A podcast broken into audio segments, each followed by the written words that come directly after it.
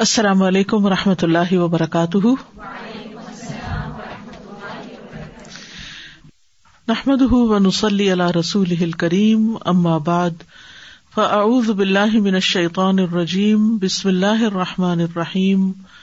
رب اشرح لي صدري ويسر لي امري واحلل عقدة من لساني يفقهوا قولي. قل هل يستوي الذين يعلمون والذين لا يعلمون وإذا قيل انشزوا فانشزوا يرفع الله الذين آمنوا منكم والذين أوتوا العلم درجات والله بما تعملون خبير. يا أيها الذين آمنوا أطيعوا الله ورسوله ولا تولوا عنه وأنتم تسمعون. کتاب الذبائح والصید. باب ذبیحة المرأة والأمة. باب عورت کا ذبیحہ اور لونڈی کا، غلام عورت کا. حدثنا صدقة اخبرنا عبدة عن عبید اللہ عن نافع عن ابن کعب بن مالک ان ابیہ ان امرأة ذبحت شاة بحجر فسئل النبی صلی اللہ علیہ وسلم عن ذلك. کاب بن مالک اپنے والد سے روایت کرتے ہیں کہ ایک عورت نے ایک بکری کو پتھر کے ساتھ ذبح کر دیا، یعنی تیز دھار پتھر کے ساتھ. فسئل النبی صلی اللہ علیہ وسلم، تو نبی صلی اللہ علیہ وسلم سے اس کے بارے میں پوچھا گیا، عن ذلك، اس چیز کے بارے میں. فامر باکلها، تو آپ نے اس کو کھانے کا حکم دیا. وقال اللیث حدثنا نافع انه سمع رجلا من الانصاری، اور لیث کہتے ہیں کہ ہمیں نافع نے بتایا کہ انہوں نے انصار کے ایک شخص سے سنا، یخبر عبداللہ، جو عبداللہ کو خبر دے رہے تھے، ان النبی صلی اللہ علیہ وسلم، نبی صلی اللہ علیہ وسلم سے یعنی روایت بیان کر رہے تھے، ان جاریتن لکعب، کہ ایک لونڈی جو کعب کی تھی، یعنی کعب بن مالک ہی کی تھی وہ، بہذا، اس کے بارے میں. حدثنا اسماعیل قال حدثنی مالک عن نافع عن رجل من الانصار عن معاذ بن سعد او سعد بن معاذ اخبرہ ان جاریتن لکعب بن مالک. سعد بن معاذ یا معاذ بن سعد روایت کرتے ہیں کہ کعب بن مالک کی ایک لونڈی نے، کانت ترا غنما، جو چرایا کرتی تھی بکریوں کو، بسلعن، سلح کے مقام پر، فاصیبت شاۃ منہا، تو ان میں سے ایک بکری بیمار ہو گئی، فادرکتھا، تو چرانے والی خاتون نے اس کی بیماری کو جان لیا، فذبحتھا، تو اس کو ذبح کر دیا، بحجرن، پتھر کے ساتھ. فسئل النبی صلی اللہ علیہ وسلم، تو نبی صلی اللہ علیہ وسلم سے سوال کیا گیا، فقال، تو آپ نے فرمایا، کلوها، اس کو کھا لو، یعنی اس ذبیحہ کو تم کھا سکتے ہو. تو اس سے یہ پتہ چلتا ہے کہ عورت خواہ آزاد ہو یا غلام ہو، اس کا ذبیحہ حلال ہے، لیکن شرط یہ ہے کہ اس کو ذبح کرنا آتا ہو، ماہر ہو. یعنی جب عورت اچھی طرح ذبح کر سکتی ہو تو اس کا ذبیحہ جائز ہے. اسی طرح اگر نابالغ بچہ بھی ذبح کرنا جانتا ہو تو اس کا ذبیحہ بھی صحیح ہے.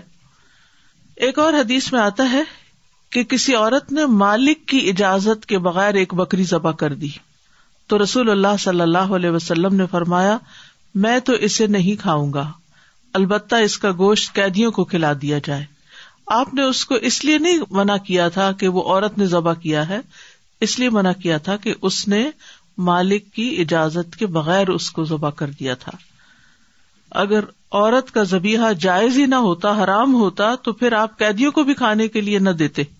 ٹھیک ہے، یہ پتہ چلتا ہے ان دونوں احادیث سے کہ عورت خواہ آزاد ہو یا لونڈی ہو، بڑی ہو یا چھوٹی ہو، مسلمان ہو یا اہل کتاب ہو، پاک ہو ناپاک ہو، ہر حالت میں اس کا ذبیحہ جائز ہے. بعض لوگوں نے کہا کہ نہیں، عورت کا ذبیحہ مکروہ ہے، لیکن اس کی کوئی دلیل نہیں ہے. حدیث سے جو باتیں مزید پتہ چلتی ہیں وہ یہ ہے کہ عورت بکریاں بھی چرا سکتی ہے، یعنی عورت اگر ایسے پروفیشن میں جاتی ہے جس کی وہ ماہر ہے تو وہ کام کر سکتی ہے، بشرطے کہ شریعت کی حدود کا پاس اور لحاظ رکھے۔ بکریاں جنگل میں چرائی جاتی ہیں اور بکریوں کی ایک بہت بڑی ذمہ داری ہوتی ہے، ایک مشکل کام ہوتا ہے اور اس کے لیے بڑی ہمت اور سمجھداری چاہیے ہوتی ہے، بہت اسٹیمنا چاہیے ہوتا ہے۔ کبھی کسی بکری کے پیچھے بھاگنا پڑتا ہے، کبھی کوئی اسٹرے جا رہی ہوتی ہے تو اس کو واپس لانا پڑتا ہے۔ تو اگر عورت ہمت رکھتی ہے اور اس کو یہ کام آتا ہے تو اس کو اجازت دی جا سکتی ہے، الا یہ کہ کوئی فتنہ ہو یا اس کی عزت کو خطرہ ہو یا جان کو خطرہ ہو تو اس صورت میں نہیں، کیونکہ بکریاں بہت بڑا مال ہے تو وہ ایک بہت بڑا فائنینشیل رسک لے رہی ہے۔ اتنی ساری بکریوں کو جو ہزاروں کی مالیت کی ہو سکتی ہیں تو ان کو وہ جا کے چرا رہی ہے، تو اس کی حفاظت میں یا اس کے اوپر ٹرسٹ کر کے اس کو یہ کام دیا گیا ہے۔ تو نبی صلی اللہ علیہ وسلم نے یہ نہیں کہا کہ عورت کیوں بکریاں چرا رہی تھی یا عورت نے ذبح کیوں کر دیا۔ پھر اسی طرح آپ صلی اللہ علیہ وسلم نے یہ بھی نہیں پوچھا کہ عورت نے جب ذبح کیا اس کو پیریڈز تھے یا نہیں۔ تو اس سے یہ پتہ چلتا ہے کہ پیریڈز ہوں یا نہ ہوں دونوں حالتوں میں ذبح کیا جا سکتا ہے۔ بعض لوگ تو اسی کو ایشو بنائے رکھتے ہیں، پیریڈز کی حالت میں عورت میت کو غسل دے سکتی یا نہیں۔ ابھی آپ کے پیریڈز کا اس میت سے کیا تعلق، اس سے کیا فرق پڑتا ہے؟ آپ نماز پڑھ رہے ہیں، صرف نماز منع ہے یا طواف منع ہے، میت کو رہلانا منع نہیں ہے، بکریاں چرانا یا بکری ذبح کرنا منع نہیں ہے، یا اور گھر کے کام کاج یا کھانا پکانا یہ منع نہیں ہے۔ یہ پابندیاں دوسرے اقوام کے اثرات کی وجہ سے مسلمانوں کے اندر آئی ہے، یہ شکوک و شبہات پیدا ہو گئے۔ پھر اسی طرح یہ ہے کہ اس سے بعض علماء نے یہ قیاس کیا کہ پھر جنابت کی حالت میں بھی ذبح کرنا جائز ہے، کیونکہ جنابت کا اثر جو ہے وہ بکری کے اوپر تو نہیں پڑتا، کیونکہ یہ ایسا کام نہیں جس کے لیے پاک ہونا ضروری ہو۔ پھر یہ بھی پتہ چلتا ہے کہ نوکیلے پتھر سے ذبح کرنا جائز ہے، یعنی صرف لوہے کی چھری سے ہی نہیں بلکہ پتھر سے بھی ذبح کرنا جائز ہے، کیونکہ اس کے پاس شاید چھری نہیں تھی، اس نے دیکھا اگر چھری لانے جاؤں گی تو پھر تو بکری ماری جائے گی، تو بہتر ہے جو چیز اویلیبل ہے اسی سے ہی ذبح کر دیا جائے، تو اس کی اجازت دی گئی۔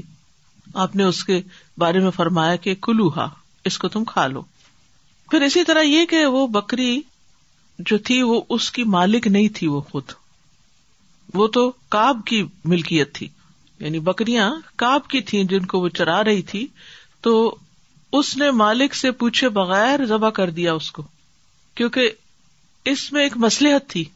تو اس سے یہ پتہ چلتا ہے کہ کسی کے مال میں اس کے فائدے کے لیے کوئی تصرف کرنا جائز ہے، یعنی اگر کسی نے آپ کو کسی کام پر رکھا ہے، یعنی آپ کہیں جاب کر رہے ہیں اور آپ کے ہاتھ میں کچھ ایسی چیزیں ہیں جو آپ کی نہیں ہیں، آپ ان کو صرف استعمال کر رہے ہیں مالک کی مصلحت یا فائدے کی خاطر، اور اس میں کوئی نقصان ہونے والا ہے، تو نقصان سے بچانے کے لیے آپ کو خود ڈیسیژن لے سکتے ہیں، یا یہ کہ اس سے مزید کوئی فائدہ پہنچ سکتا ہے تو آپ ڈیسیژن لے سکتے ہیں۔ ٹھیک ہے، جو انسان کسی کے مال میں اس مال کے مالک کے فائدے کی خاطر تصرف کر سکتا ہے۔ اس میں وہ واقعہ بھی آپ کو یاد ہوگا کہ جہاں ایک شخص نے کسی سے کام لیا اور جب اس کو اس کی بیجز دینے کا وقت آیا تو وہ ناراض ہو کر چلا گیا، شاید وہ راضی نہیں ہوا اس پر۔ کئی دفعہ ایسے ہوتا ہے نا، وہ کہتا نہیں آپ پیمنٹ ہی نہیں کریں، آپ چھوڑ دیں بس، میں لیتا ہی نہیں کچھ، معاف کیا آپ کو۔ تو اس شخص نے کیا کیا کہ جو کسی کا حق تھا یا حصہ تھا اس کو کسی کاروبار میں لگا دیا، اور پھر ایک دن وہ شخص چلا آیا کہ میرا حق مجھے دیا جائے، تو اس نے کہا کہ یہ لے جاؤ، تو وہ حیران ہو گیا کہ یہ سب کچھ میرا کہاں سے۔ تو ایسا بھی بعض اوقات ہوتا ہے کہ یہ سوچ کے کہ کسی کا پیسہ جو ہے وہ ضائع ہو جائے گا اگر پڑا رہا، تو چلو اس کو انویسٹ کر دیں، جہاں انسان کو یہ معلوم ہو کہ اس سے کسی کو فائدہ پہنچ سکتا ہے، تو انسان دوسرے کے لیے وہی پسند کرے جو اپنے لیے پسند کرتا ہے۔ تو پھر اسی طرح یہ ہے کہ اگر مال کا مالک اس کو قبول نہ کرے اور آئندہ کے لیے منع کر دے کہ نیکسٹ ٹائم کوئی بکری اس طرح کی ہو تو تم نہیں کر سکتے، تو پھر نہ کرے چاہے وہ مر جائے۔ تو یہاں پر تو معاملہ احسان کا ہے، اور قرآن مجید میں آتا ہے ما علی المحسنین من سبیل، محسنین پر، نیکی کرنے والوں پر اعتراض کا کوئی راستہ نہیں، یعنی ان پر اعتراض نہیں کیا جا سکتا. سورۃ التوبہ کی ایک آیت ہے نائنٹی ون، یہ اگرچہ ایک خاص کانٹیکس میں ہے لیکن یہ ایک عام اصول بھی ہے زندگی کا کہ جو لوگ نیکوکار ہوں، محسن ہوں، دوسروں کا فائدہ کرتے ہوں، دوسروں کی بھلائی چاہتے ہوں، یعنی ان کی شہرت ہی یہی ہو کہ یہ دوسروں کے لیے ہمیشہ اچھا ہی سوچتے ہیں، اچھا ہی کام کرتے ہیں، ہمیشہ دوسروں کے کام آتے ہیں، لیکن ہوتے تو وہ بھی انسان ہے نا، کبھی ان سے کوئی غلطی ہو سکتی ہے، کبھی بھول ہو سکتی ہے، کبھی کوئی نقصان بھی ہو سکتا ہے. تو ایسی صورت میں ان کی غلطی کو، ان کے ہاتھ سے ہونے والے نقصان کو درگزر کیا جا سکتا ہے اور کرنا چاہیے. کیا سوچ کے کہ یہ بہت قابل قدر انسان ہے، محسن ہے، ما علی المحسنین من سبیل. پھر اسی طرح جو شخص باصلاحیت ہو اس کے کام میں نکتہ چینی نہیں کرنی چاہیے. اب یہ خاتون بکری ذبح کرنا جانتی تھی، تو اب اس لیے جب اس نے ذبح کر دی تو آپ نے اس سے مزید کوئی سوال ہی نہیں کیا، حالانکہ آپ کے پاس مسئلہ لایا گیا، آپ سے پوچھا گیا، پھر اس کے بعد اس گوشت کو استعمال کیا گیا کہ کھائیں یا نہ کھائیں. اس سے صحابہ کا تقویٰ بھی پتہ چلتا ہے کہ انہوں نے یہ نہیں کیا کہ اچھا بکری ذبح ہو گئی تو گوشت استعمال کر لیں. تو آپ صلی اللہ علیہ وسلم نے اس سے یہ نہیں پوچھا کہ اچھا یہ بتاؤ ذبح کرتے وقت اللہ کا نام بھی لیا تھا کہ نہیں، اور گردن کی دو رگیں کاٹی تھی کہ نہیں. آپ نے اس کی بات پر اعتماد کیا اور مزید کوئی سوال اور مین میخ نہیں کی. ٹھیک ہے، تو جو شخص امین ہو، امانت دار ہو، اس کی بات کو قبول کر لینا چاہیے، اس میں بلا وجہ کی مین میخ نہیں نکالنی چاہیے. اس سے ریلیشن شپ بھی خراب ہوتے ہیں اور ایک بد اعتمادی کی فضا قائم ہوتی ہے. تو باہم ایک دوسرے کے اوپر ٹرسٹ کرنا، ایک دوسرے کے اوپر اعتماد کرنا، یہی چیز ٹیم ورک کو مضبوط کرتی ہے. اور یہی معاملہ ہمیں بچوں کے ساتھ بھی کرنا چاہیے. یعنی بچے اگر کوئی بات بتا رہے ہیں تو اس میں بلا وجہ شک نہیں کرنا چاہیے. اگر آپ نے ان کو کہا نماز پڑھ لو اور انہوں نے کہا پڑھ لی، تو پھر مزید تجسس نہ کریں کہ اچھا میں ذرا اس کے پاؤں دیکھوں گیلے ہیں کہ نہیں، اور مجھے تو واش روم سے کوئی شور نہیں آ رہا تھا، میرا خیال ہے اس نے نہیں پڑھی، اور بے وجہ کے سوال کر کر کے اس کو زچ نہیں کریں، اس پر اعتماد کریں. کیونکہ جب اس کو یہ یقین ہو جائے گا کہ آپ اس پر اعتماد کرتے ہیں تو پھر وہ خود رسپانسبلٹی لینے لگے گا کہ میں نے کوئی ایسا کام نہیں کرنا جس سے میرا اعتماد ٹوٹ جائے. اور اگر اعتماد آپ نہیں کریں گے، ٹرسٹ نہیں کریں گے، تو اس کا نقصان کیا ہوگا؟ وہ بدگمان ہوگا آپ سے کہ ٹرسٹ تو ویسے ہی نہیں کرتے، تو بس ٹھیک ہے پھر میں جیسے بھی ہوں، سچ بولوں یا جھوٹ بولوں، کیا فرق پڑتا ہے. پھر اسی طرح آپ نے اس پہ بھی شک نہیں کیا کہ وہ بکری مرنے والی تھی بھی کہ نہیں. دیکھیں نا، ایسے تو کوئی بھی اٹھ کے بکری ذبح کرتے. ایک دفعہ کسی سے ملاقات ہوئی تو انہوں نے بکریاں پالی ہوئی تھی، تو میں نے کچھ ایسے ان سے مزید معلومات لی کہ آپ کو اس سے کوئی فائدہ ہوتا ہے. کہتے کوئی خاص فائدہ نہیں ہوتا، بس وہ چرانے والے کہتے ہیں بکری مر گئی، بکری کو چوٹ لگی، بکری بیمار ہو گئی، تو بس وہ ذبح کر دیتے ہیں. تو اب کے دور میں تو ایسا ممکن ہے کہ لوگ جھوٹ بولیں، لیکن نبی صلی اللہ علیہ وسلم کے زمانے میں جو خاص بات تھی صحابہ کرام کی، اور جو خاص بات تھی عربوں کی بھی، کہ وہ جھوٹ نہیں بولتے تھے، یعنی بہت سچے لوگ تھے، ان کی خاص خوبی تھی. اور پھر یہ ہے کہ انسان کو جس معاملے میں شک پڑ جائے اس معاملے میں تحقیق کر لی جائے. کہ جب انہیں شک پڑا کہ عورت نے ذبح کیا ہے، بیمار بکری کو ذبح کیا ہے، کھا سکتے ہیں یا نہیں کھا سکتے، تو آپ نے اس کی اجازت دی. جی، السلام علیکم و رحمۃ اللہ. She actually did zabah with a hajar, with a rock. And I remember uh, previously we read that jo kankariyan ki baat hui thi ke pebbles nahi marne chahiye. So is it not the same? Pathar hi mare hai na, wo bhi aur nahi nahi pathar maar maar ke nahi halak kiya, aisa pathar se usko zabah kiya. Zabah karna jaiz hai aur nukila pathar ho. And you said kisi ke maal mein uske fayde ke liye tasarruf karna jaiz hai. So جیسے بچوں کو پیسے ملتے ہیں، وہ ہماری ملکیت میں ہوتے ہیں، جیسے پیدائش میں ملے یا کسی رزلٹ پہ ملے، کچھ پہ. ابھی بچوں کی ملکیت میں نہیں ہے لیکن ہماری ملکیت میں، لیکن بہرحال ان کے ہیں. تو ماں باپ کے لیے جائز ہے کہ وہ اس کو کسی بھی طرح یوز کر لیں اپنے لیے یا ان کے لیے کریں. جیسے ہاں کر سکتے ہیں، کیونکہ انت و مالک لابی کا، تم اور تمہارا مال اپنے باپ کا. لیکن اگر بچوں کے علاوہ کسی اور کا پیسہ ہے یا مثلاً آپ اپنی بہن کے گھر گئی ہوئی ہیں، سمپل اگزامپل، تو بہن جاب پہ گئی ہوئی ہے، پیچھے سے آپ دیکھتی ہیں کہ جو دودھ اس کا باہر رہ گیا ہے یہ اگر ابھی استعمال نہ ہوا تو یہ خراب ہو جائے گا جب تک وہ واپس آئے گی، تو آپ اپنی سمجھ سے اس دودھ سے کچھ پکا لیتی ہیں، ٹھیک ہے، آپ نے اس سے پوچھا نہیں، اس نے آپ کو اجازت نہیں دی، مال اس کا ہے، بہرحال آپ مہمان ہیں یا آپ ویسے ہی رہ رہے ہیں، لیکن آپ نے دیکھا کہ اس کی چیز خراب ہو جائے گی، تو اس سے پہلے کہ خراب ہو اسے کسی بہتر استعمال میں لایا جا سکے، تو اس طرح کا انیشیٹو لے لینا اور ڈیسیژن کر لینا غلط نہیں ہے، کیونکہ اس سے مالک کو نقصان نہیں فائدہ پہنچانا ہے، یعنی جہاں غرض یہ ہو کہ مالک کو فائدہ پہنچایا جائے گا وہاں اس کی اجازت ہے.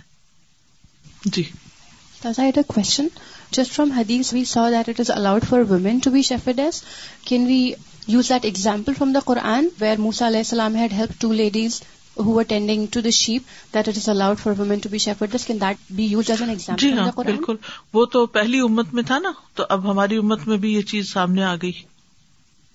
السلام علیکم استاذہ، میرا سوال اس کوٹ کے بارے میں بھی آپ نے جیسے وہ کہانی کا بتایا نا کہ انہوں نے پیسہ انویسٹ کر دیا تھا ان کا، ماشاءاللہ وہ گرو ہوا، اگر کسی ایسی جگہ پہ آپ نے انویسٹ کیا جہاں پہ وہ پہلا اماؤنٹ بھی چلا گیا لیکن جب وہ شخص واپس لینے آئے گا تو آپ اس کو یہ تو نہیں کہہ سکتے نا کہ وہ تو میں نے ایسی جگہ وہ اس کو ادا دینا. السلام علیکم مالک، can we sacrifice the pregnant goat اور شیپ؟ Yes we can. ایک چھوٹی سی حدیث ہے لیکن اس کو پڑھ کے پتہ چلتا ہمارے دین میں کتنی وسعت ہے، لیکن بعض اوقات ہماری تنگ نظری چیزوں کو مشکل بنا دیتی ہے. باب لا یذکا بالسن والعظم والظفر، نہیں ذبح کیا جائے گا دانت کے ساتھ، ہڈی کے ساتھ اور ناخن کے ساتھ، دانت ہڈی ناخن سے ذبح نہیں کیا جائے گا. حدثنا قبیصۃ حدثنا سفیان عن ابیہ عن عبایۃ ابن رفاعۃ عن رافع ابن خدیج قال قال النبی صلی اللہ علیہ وسلم کل یعنی ما انہر الدم الا السن والظفر. رافع بن خدیج کہتے ہیں کہ نبی صلی اللہ علیہ وسلم نے فرمایا کل کھاؤ، یعنی ما انہر الدم جس کا خون بہایا گیا، الا السن والظفر مگر دانت اور ناخن سے ذبح کیا ہوا، یعنی ذبح کرتے وقت دانت ہڈی اور ناخن کا استعمال منع ہے. اگرچہ حدیث میں یہ نہیں لیکن دانت بھی ہڈی ہے اس لیے امام بخاری نے ہڈی کا لفظ ایڈ کر لیا بیچ میں، ٹھیک ہے، یہاں حدیث میں تو سن اور ظفر کا لفظ ہے، دانت اور ناخن کا لفظ ہے. ایک دفعہ جب ذبح ہو جاتی ہے نا بکری تو پھر کھال اتارنے کے لیے اگر کوئی ناخن استعمال کرتا ہے تو اس سے کوئی فرق نہیں پڑتا، ذبح کرتے ہوئے نہیں استعمال کرنا چاہیے.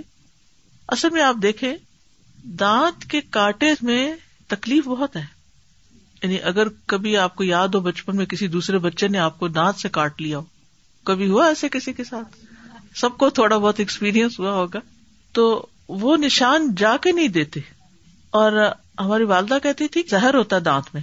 جی اچھا اوکے، کہہ رہی ہیں کہ اس میں بیکٹیریا بہت زیادہ ہوتا ہے، اس لیے اگر دانت سے کاٹ لیا جائے کسی کو تو اس کی ہیل کرنے کے لیے اینٹی بایوٹکس استعمال کرنا چاہیے. باب ذبیحۃ الاعراب ونحوہم، اعرابی یعنی بدوؤں کے ذبیحے کے بارے میں، یعنی ان پڑھ گنوار نا سمجھ لوگ اگر ذبح کریں ونحوہم اور اسی طرح کے لوگ، تو اعراب سے مراد عرب کے وہ لوگ ہیں جو دیہاتوں اور جنگلات میں رہتے ہوں اور دین اسلام کے بارے میں ان کو تھوڑی بہت سمجھ بوجھ حاصل ہو، زیادہ نہیں جانتے، تو ان کا ذبیحہ. کیونکہ آپ دیکھیں جیسے پاکستان میں بھی جو کسائی لوگ ہوتے ہیں وہ بہت پڑھے لکھے نہیں ہوتے، ان پڑھ لوگ ہوتے ہیں، اور بعض اوقات زبان بھی بڑی غلط استعمال کر رہے ہوتے ہیں، کیونکہ روز جانور ذبح کر کر کر کے دل بھی سخت ہو جاتے ہیں جیسے، تو ایسے لوگوں کے ذبیحے کے بارے میں پھر کیا حکم ہے. حدثنا محمد بن عبید اللہ حدثنا اسامۃ بن حفص المدنی عن ہشام بن عروۃ عن ابیہ عن عائشہ رضی اللہ عنہا ان قوما قالوا للنبی صلی اللہ علیہ وسلم.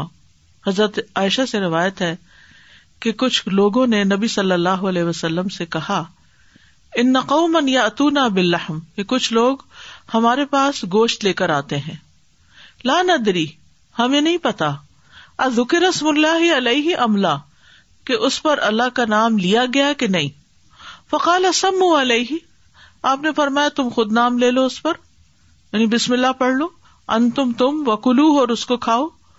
قالت وہ کہتی ہیں وکانو حدیثی عہد بالکفر، کہ یہ لوگ کفر سے نئے نئے مسلمان ہوئے تھے. تابہ علی عن الدراوردی و تابہ ابو خالد والطفاوی، یعنی اس حدیث کے مطابق ان لوگوں نے بھی کی ہے. اس حدیث کے اور طرق بھی ہیں. حضرت عائشہ کہتی ہیں کہ لوگوں نے عرض کیا، اے اللہ کے رسول، کچھ لوگ ہیں یہاں جن کا زمانہ شرک کے قریب ہے، وہ ہمارے پاس گوشت لے کر آتے ہیں، یعنی پہلے مشرک تھے ابھی مسلمان ہوئے، ہم نہیں جانتے کہ انہوں نے ذبح کرتے وقت اللہ کا نام لیا تھا یا نہیں، تو کیا ہم اسے کھا سکتے ہیں؟ آپ نے فرمایا تم اللہ کا نام لے کر اسے کھا لیا کرو. تو اس سے کیا بات پتہ چلتی ہے کہ مسلمان کا ذبیحہ حلال ہے، ڈزنٹ میٹر کہ وہ پیدائشی مسلمان ہے یا نیا مسلمان ہے، ایز لانگ ایز وہ مسلمان ہے تو اس کا ذبیحہ حلال ہے، کیونکہ مسلمان ہونے کے ناطے انڈرسٹوڈ ہے کہ اس کو پتا ہوگا کہ اس پر بسم اللہ پڑھنی ہے. اور پھر اس میں آپ دیکھیے کہ آپ نے یہ بھی نہیں کہا کہ تم پوچھ لیا کرو کہ تم نے بسم اللہ پڑھی تھی کہ نہیں پڑھی تھی، ٹھیک ہے، اور تم نے کس کے نام پر ذبح کیا تھا اس کو اور کیسے ذبح کیا تھا، یہ باتیں پوچھنے کی نہیں. اگین پھر کیا چیز آ رہی ہے؟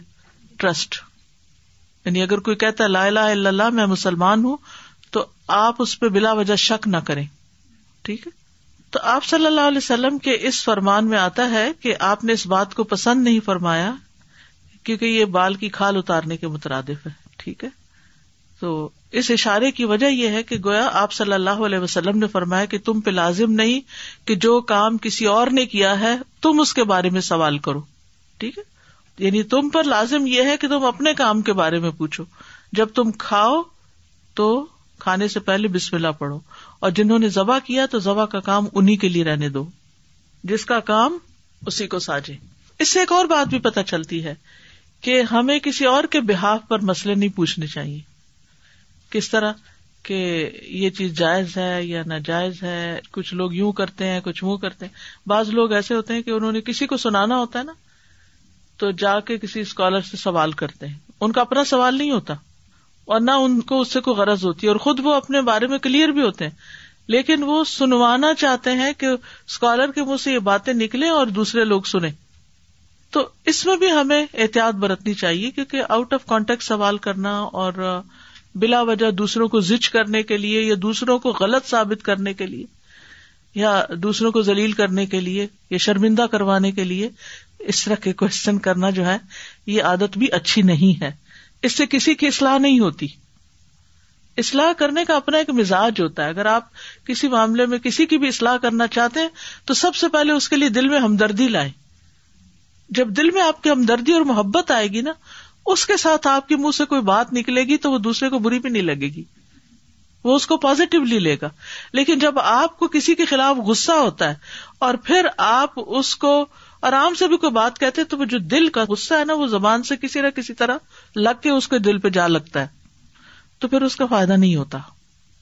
یعنی کسی کی بھی اصلاح آپ کیوں کرنا چاہتے ہیں؟ اسے ذلیل کرنے کے لیے کرنا چاہتے ہیں یا اس کو ذلت سے نکالنے کے لیے کرنا چاہتے ہیں؟ مقصد کیا ہے؟ پھر اسی طرح اب یہ ہے کہ جس ذبیحہ کے بارے میں شک ہو کہ بسم اللہ پڑھی یا نہیں، تو اس کا کیا حکم ہے؟ تو اس حدیث سے بعض لوگوں نے یہ استدلال کیا ہے کہ ذبیحے پر بسم اللہ پڑھنی ضروری نہیں. جیسے آپ کہہ رہی ہیں نا کہ بعض لوگ کہتے ہیں کہ کوئی ضروری نہیں، اگر کسی نے نہیں پڑھا تو ہم خود پڑھ کے کھا لیتے ہیں، اور اگر ضروری ہوتا تو رسول اللہ صلی اللہ علیہ وسلم صحابہ کو گوشت کھانے کی اجازت نہ دیتے. لیکن اس سے یہ دلیل پکڑنا درست نہیں، کیونکہ اعراب اگرچہ نئے نئے اسلام میں داخل ہوئے تھے لیکن وہ بسم اللہ پڑھنے سے جاہل نہیں تھے. اتنا ان کو پتا تھا کہ بسم اللہ پڑھتے ہیں، اور عین ممکن ہے کہ بسم اللہ پڑھ کر ہی ذبح کرتے ہوں. انہوں نے شک کا اظہار کیا تھا، کیا پتہ نہ پڑھتے ہوں کیا پتہ نہ پڑھتے ہوں تو آپ صلی اللہ علیہ وسلم نے اس چیز کی اصلاح کر دی کہ مسلمان کے خلاف بدگمانی نہ کرو. یعنی تم یہ کیوں سوچتے ہو کہ وہ بسم اللہ نہیں پڑھتے؟ کیا دلیل ہے تمہارے پاس نہیں پڑھتے؟ وہ پڑھتے ہی ہوں گے. تو اگر تمہارے دل میں بہت کٹک ہے تو بسم اللہ پڑھ کے کھا لو، ٹھیک ہے. ایک اور روایت جس میں آتا ہے کہ مسلمان کا ذبیحہ حلال ہے خواہ اللہ کا نام لے یا نہ لے، یہ روایت سند کے اعتبار سے ضعیف ہے، اس لیے اس حدیث کو دلیل نہ بنایا جائے لے یا نہ لے. اصل میں اہم قاعدہ یہ ہے کہ جو جس فیلڈ کا ماہر ہو اس سے اس کام کے بارے میں زیادہ سوال نہیں کرنے چاہیے. مثلاً آپ کسی ڈاکٹر کے پاس جاتے ہیں, آپ اس کو اپنی بیماری بتاتے ہیں, پھر آپ اس پہ ٹرسٹ کرتے ہیں اور جو دوا یا سرجری یا جو بھی وہ آپ کو ریکمینڈ کرتا ہے اس کے بعد پھر آپ اس پر عمل کرتے ہیں تو آپ کو فائدہ ہوتا ہے. اور اگر آپ وہاں بیٹھ کر یہ پوچھنا شروع کر دیں کہ آپ نے ڈگری کہاں سے لی تھی اور آپ کا کتنے سال کا ایکسپیرینس ہے اور آپ کے ہاتھ سے کبھی کوئی مرا تو نہیں, تو کیا ڈاکٹر کے پاس اتنا ٹائم ہوگا کہ یہ ساری باتوں کا جواب دے آپ کو؟ وہ کیا کہے گا؟ وہ ایک بیل بجائے گا کہ اس کو لے جائیں, یہاں سے نکال لیں, اس کا دماغ پھرا ہوا, اس کو کسی اور دماغ کے ڈاکٹر کے پاس لے جائیں. تو اگر کسی کے بارے میں آپ کا گمان غالب بھی ہو تو بھی ایسے معاملات میں بحث مباحثہ نہیں کرنا چاہیے. تو اصل بات یہ ہے کہ جو جس کام کی اہلیت رکھتا ہے اس کے اوپر ٹرسٹ کیا جائے. اگر سوال پوچھنا لازم ہوتا تو سوالوں کا نہ ختم ہونے والا سلسلہ شروع ہو جاتا, ان اینڈنگ, اور ہم بہت تنگی میں پڑ جاتے.